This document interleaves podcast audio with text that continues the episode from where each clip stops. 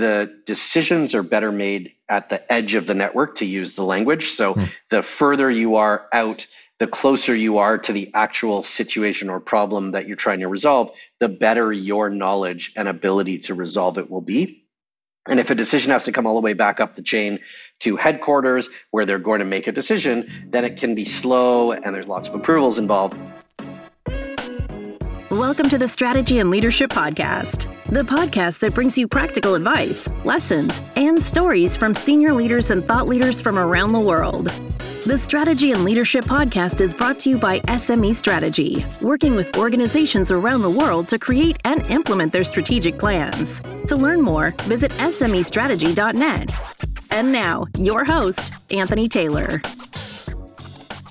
Hey there, folks. Welcome to today's episode of the Strategy and Leadership Podcast. My name is Anthony Taylor, and today I'm joined by Jay Goldman, who is the CEO and co founder of Sensei Labs. Jay, how's it going today?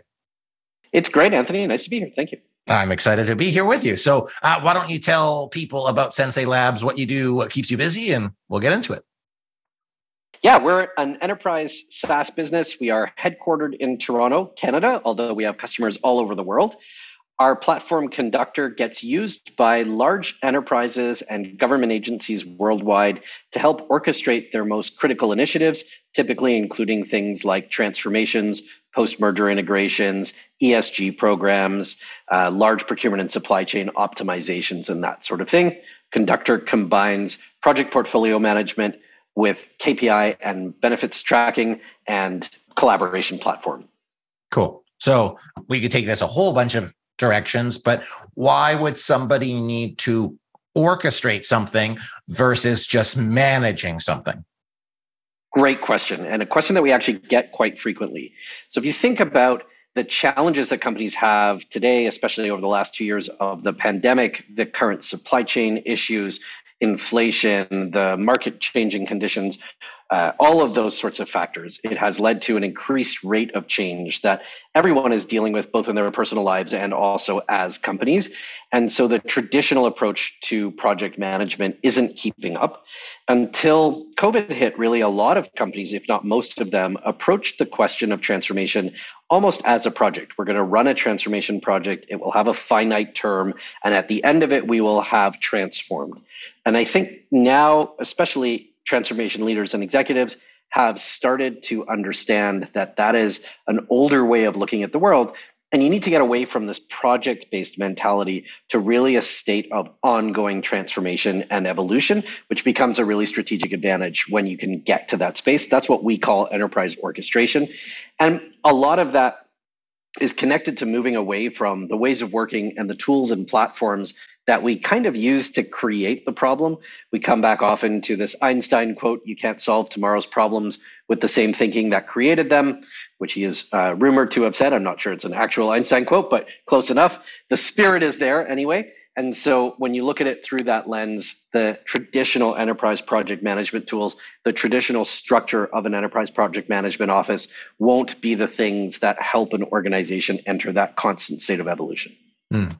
So, what do you think are the key tenets for a successful transformation program versus project? The first is to move away just from a fixed time mentality of we're going to run this for a period of time. And a lot of transformation projects really actually are software upgrade projects that end up getting called digital transformations. And in a lot of cases, and I, I fully understand why an IT team might do this, but the only way that they can get budget approval to go ahead with some big upgrades or replacement of older legacy systems or whatever it might be is to call it a transformation. If you don't call it a transformation, there's no funding. If you call it a transformation, all of a sudden there's funding. And so you get a lot of transformation projects that are really just IT business as usual sort of upgrades. We like to think of this as business as unusual instead. So you can't go into this the way that you always have. You can't run the same kind of project that you've always run. And so part of this is to think about you might have a particular end state from a, let's say, financial perspective. We need to accomplish a set of things that are, and it's typically either going to save money or going to increase revenue. If we kind of come down to the you know bottom line. And so you might say we're going to run a transformation and as part of this transformation we have to uncover let's say $10 million in new revenue and also $100 million in cost savings if we're talking about a very large enterprise. That's a, a, an okay state to get to because you can iterate towards that end state without defining the length of time of this program. Although maybe as a public company you might have to commit to those numbers to actually you know, deliver against them to the street. But Otherwise, you can sort of get to a state of, okay, we're going to keep iterating, we're going to keep making changes, we're going to constantly measure where we are, and then we're going to move in that direction, which will sound very familiar for anybody who's familiar with agile development. This is a very agile approach, borrowing heavily from the approach taken in agile uh, engineering teams, not, not 100% lift and shift, but definitely borrowing more from that mentality and moving away from that project based mentality again to that constant state of transformation. Cool. So a difference, how I heard it, not being involved in it all the time, but versus being action based and saying we're going to do this for a year and a half it's outcome and then the outcome is preferred because that way it's the end state driving it and you're not kind of bound by constraints of like we need to do these 10 things but we're going to keep going until it's done and make sure that we have you know really the outcomes realized which is probably easier to make a business case versus just saying hey we're going to add a new ERP or something like that.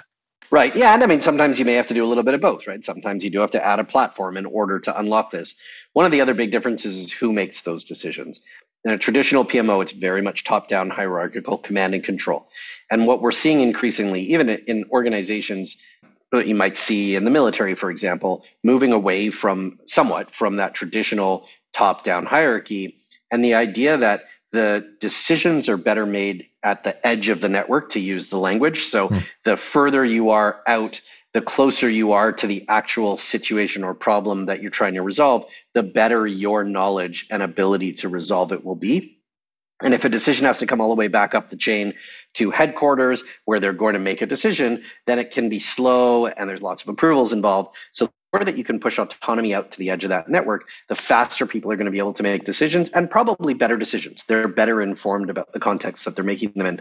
So we think a lot when we, especially when we're talking about larger enterprises or even mid-sized organizations, the idea that you need an active governance model or an adaptive governance model, which is able to say there are certain restrictions around who should be able to make some types of decisions, but we want to engage people as much as possible and trust them to make the right decisions within those constraints. So rather than a traditional view of governance, which says the PMO is in charge and has to make all of those decisions, an adaptive governance model or an active governance model looks at how can we give as much decision making authority to people at the edge of the network, enable them to make decisions like how are we going to achieve this benefits number that we've signed up for, either in terms of an increase in revenue or a reduction in costs, and have the right structure in place to make sure that they're making decisions that fit within that governance envelope. Hmm. I've got a couple questions that I'm just waiting to ask, but how do people know when they need to make like that transformation? Like, how do we, they know when they need to take on a, a big project like that? Is it gut? Is it timing? Is it like, what is the kind of I don't know what the word I'm looking for, switch when people say, okay, now's the right. time. Now we need to do this, whatever. Yeah, I, I think impetus in some is cases, the word I was looking for. Impetus. What's yeah? What's the impetus for that? Uh, so I think in some cases it's very obvious. So you are in a business maybe that's losing money, and you realize that unless you make a significant change, the direction that you're headed in, the trend line is just down to zero, and that's not going to help anybody. You may be in a place where there's a new market entrant who has started to take a considerable amount of market share from you, and so without making a change again to either your own products or your business model or approach, you can also see where that trend line is headed to. There are external factors that might force some of that transformation, like for example, a pandemic, where all of a sudden we go from everyone is in an office to everyone is working from home. So part of that is a technology change. We have to enable a hybrid model. But then as you start to get into that, you realize a hybrid model isn't just people working from home. If executed properly, a hybrid model actually changes a lot of fundamental things about your business, like where do you hire from? If you have opened up the idea that people don't need to be located in your headquarters anymore and they could be located wherever there's great talent, then it opens up a completely different approach to hiring. And that brings in with it a whole bunch of changes to, to process, to people, and to technology, kind of the three big areas that we look at. So there can be lots of sparks that trigger the need to undertake a transformation. Some of those transformations are more of a fixed term sort of thing in the sense that it might be, okay, we are going to switch to Teams or Slack and enable people to work from home. And once we've done that, it's in place and we kind of don't have to continue. There's probably some change management after that, maybe some training and, you know, that kind of thing. But largely that's sort of a, a one-time project. But it tends to create the need for future transformations. So once you switch to that, you start to think, well, now maybe you know everyone doesn't need to be in the office, but do we need to give people maybe better equipment for their home office or for work at home, or do we need to start thinking about do we need to change our office space around because people aren't coming in every day and maybe it's less useful if it's configured the way that it was, or do we need to give up a bunch of that office space? Do we need to change our hiring policies and programs and start looking for talent in other places? Uh, a lot of companies have invested heavily in excuse me, a lot of companies have invested heavily in their employer brand, but they've done it in a very regionalized way. So they might be a top employer in the town that they're in or the city that they're in. If you start to expand that hiring sphere, all of a sudden it requires you to transform how you think about employer brand because now there are other regions where you might need to have a bigger presence. So I think that that somewhat small seeming initial, maybe fixed length kind of transformation project of let's just put everybody onto Slack or Teams can have a domino effect that can end up changing a lot of things in an organization. Yeah, which is like the bane of every project manager's existence is scope creep. And so, how do you manage scope creep while also delivering the outcomes that you want? And yeah, exactly. well, and I, and I think you you can't do that in a waterfall project, which everybody knows. It's why all engineering teams have moved away from waterfall as an approach to managing that. And and the challenge is you think of it as scope creep, you've already kind of lost the battle because it's not that it's scope creep, it's that you are into a constant state of evolution. So how do you adapt really at a more fundamental level to get away from the notion of something like scope creep and more toward the notion of the requirements are going to continue to change. We have to have a certain amount of agility, or we like the term nimble. We have to have a certain amount of nimbleness to be able to continuously adapt to that and transform as it's coming in. And part of that is actually getting away from the traditional structure of a PMO. So when we work on transformation projects with uh, even with mid and large enterprise on a global basis, the most successful ones, and and I'll give you a, a, generally accepted industry number is that somewhere around 70% of transformations fail. So that means only about 30% of them are successful. And you know, the only place I like to say that I've ever seen a 30% success rate being acceptable is baseball. If you are a baseball hitter who hits 300, you're doing pretty well. If you're, you know, any other industry in the world, that's not a great success rate. And so when we work with our customers, the question for them is how do you move from the 30% that fail to the, or rather the 70% that fail to the 30% that succeed? What we've seen is a fairly consistent trend in the most successful organizations they have created a transformation management office that is distinct from their enterprise project management office. And it's not necessarily the same people that now have different job titles. It tends to be people who have been successful in driving change in the organization who have been moved up. They may come from a PMO background. So that's not in any way a slight to the PMO, but it's a different set of skills and it's not a centralized project management function anymore. It's more of an enablement function and a strategic function aligned to the realization of those business outcomes. Yeah, I was, I was going to be careful. You have PMI on your ass if you, uh, you know, but no, but I, I think there's a couple here. So going back to that, um, that slippery slope of change, but really it's like just continuous enablement. Like, hey, we're not just making the change, we're making sure that because the speed of change is quick, we're putting all of the things and the tools in place. If we're doing it bit by bit, which makes sense, but you can't just stop and be like, okay, we're done because it, it moves too fast now to be able to do that. Uh, I'm curious about um, failure, but I'm going to ask you like, what constitutes a failure? And, mm. and, I don't know if it's the ROI thing, but then the the like the TMO, the like transformation management office, you know, the work that we do is all it's all strategy, it's all leadership team development, it's getting the senior leadership teams on board with that successful version of the future. And then through that, it's a transformation if you're trying to do any significant change, whether that's processes, structures, system, culture, goals.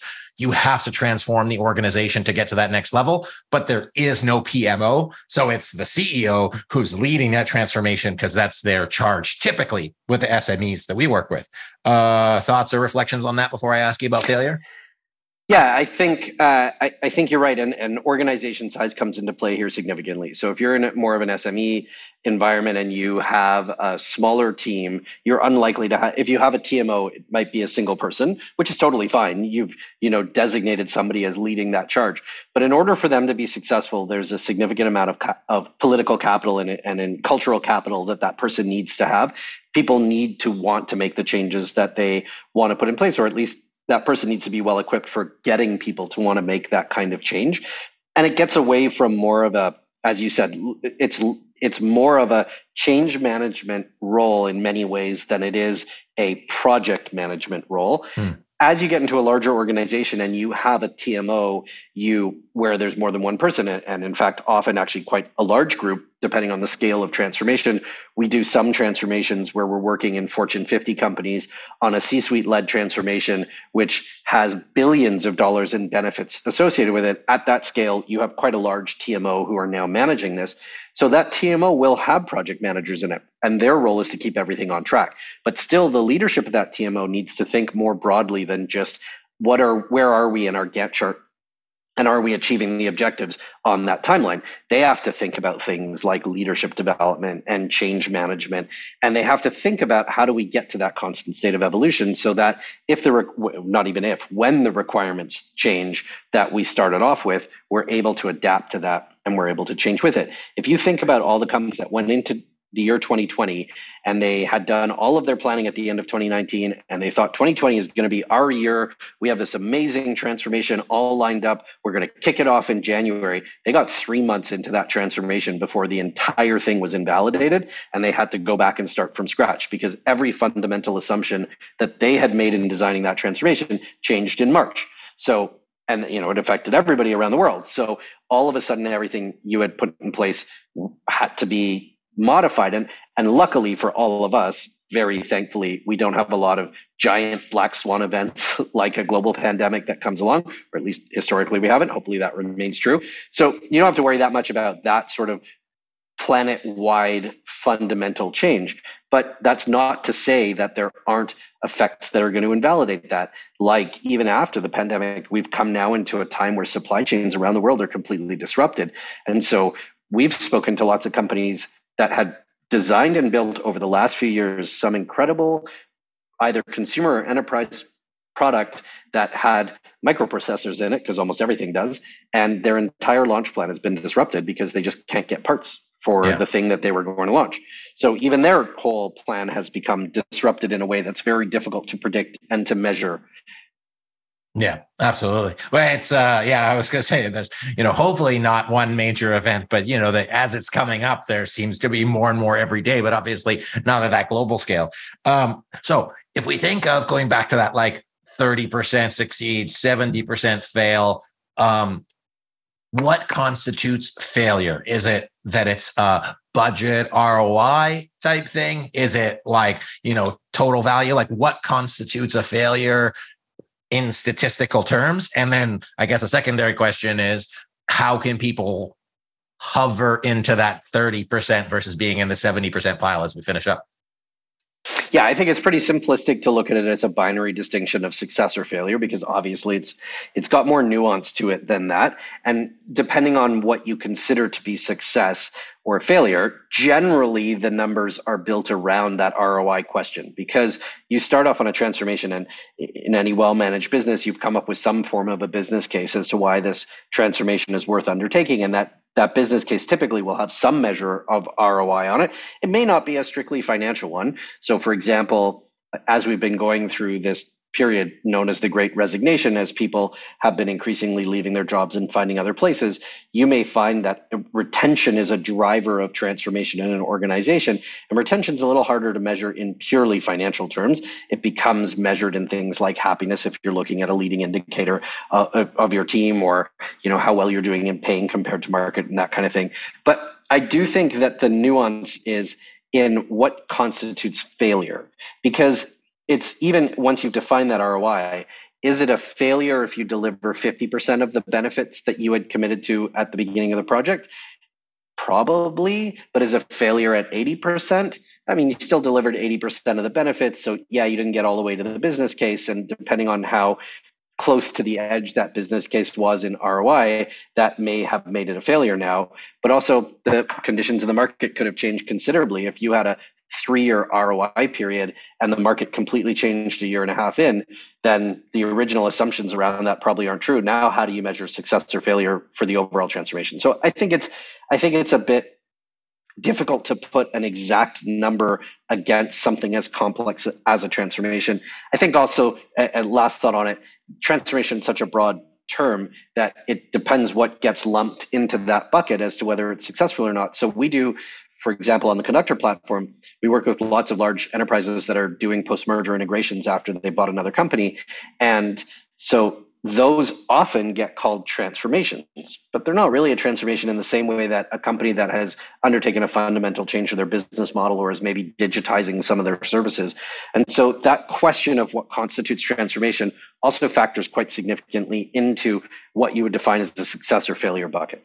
Yeah, I find it interesting, especially when we started our conversation about saying, like, hey, is transformation an activity or a program over time? And then trying to, like, hey, realize that benefit. And then how much of that goes into people that are selling it? Because if you're overselling it to say, oh, yeah, it has this much upside, and then, you know, you're saying, okay, great. Well, then obviously the business case is clear. We need to do it. But then you underperform based on the overinflated upside, then you're going to have a failure, but it's still going to create, um, you know, a potential big opportunity that even if it was a failure, it was necessary because if you didn't do it, then you'd be so much further behind that I right. would create a, its own complexity. So you're kind of damned if you do and damned if you don't. Um, but it's not really my space. So do I have the right kind of lens on it or am I missing something? Yeah, I, I would say so. Yeah. Some of the transformations are life and death. If you're not successful at the transformation, the company is going to die anyway. And then, you know, that's obvious whether you succeeded or failed. Uh, and even a partial success might be enough to keep the company going. And that is still a success if it was a question of whether the company succeeded or didn't. Some of the transformations are really about developing future capability rather than defending against existing capability. In the past, we might have called that innovation. I think transformation has probably superseded it in a way as a word that gets applied. But if you're out pushing the territory further forward, if you're developing new product lines or new revenue lines in an attempt to defend an existing territory by expanding the margins and moving out, then that's a different kind of transformation. And so, what does it mean to be successful at that is quite different than what it might mean to be successful at changing the way that we deliver an existing service so we don't lose market share. Just a simple, simple, simple thing to look at, right? Well, uh, you know, I, am sure we could talk about this for a really long time. I, I would love to. So maybe two questions as we finish, because I probably said two questions a couple questions ago. One, sure. uh, what should our leaders consider as they're going about these transformations? Because I don't know if I fully got that one. And then where can people learn more about Sensei Labs and connect with you and, and learn more about the complexities and nuance of transformation and orchestration? Yeah, I'll answer the second one first because it's easier. You can visit us at senseilabs.com, S E N S E I labs.com.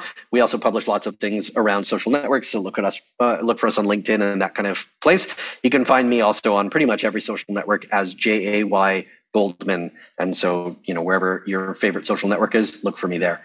In terms of what leaders should think about, I think the key here is it's easy to fall into the trap of this is a project and I can run it like a project. And that I have clearly articulated the requirements up front and that I will be successful if I meet those requirements. And that is probably true if you've got it down to a small enough granular level. So when we look at a big transformation program that might be open ended and operational in nature, it's still made up of projects that have to get executed and tasks within those projects. So it's okay to think of this still as a collection of projects that can be finite in scope, but you want to look at the overall piece as a much bigger open ended piece. And you want to think about how do we build the right skills and the right roles within the organizations so that we are equipped to be in that state of nimbleness and agility and adaptability to whatever may come along as we build towards this future state that we want to achieve. Simple, right? Yeah, piece of cake.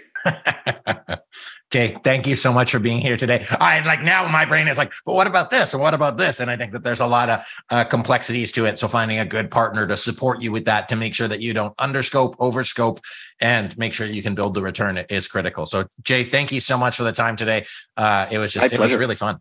So folks. Yeah, I enjoyed uh, it. Yeah, absolutely. So, folks, thank you to my guest, Jake Goldman, who is this co founder and CEO of Sensei Labs. Uh, as you move forward with your project management, transformation, and adapting your business to the future. Uh, a lot of really great advice on how to make that successful, to fall into that 30%. But I think realistic expectations of what you're going into is going to be critical. And uh, it's not a one and done.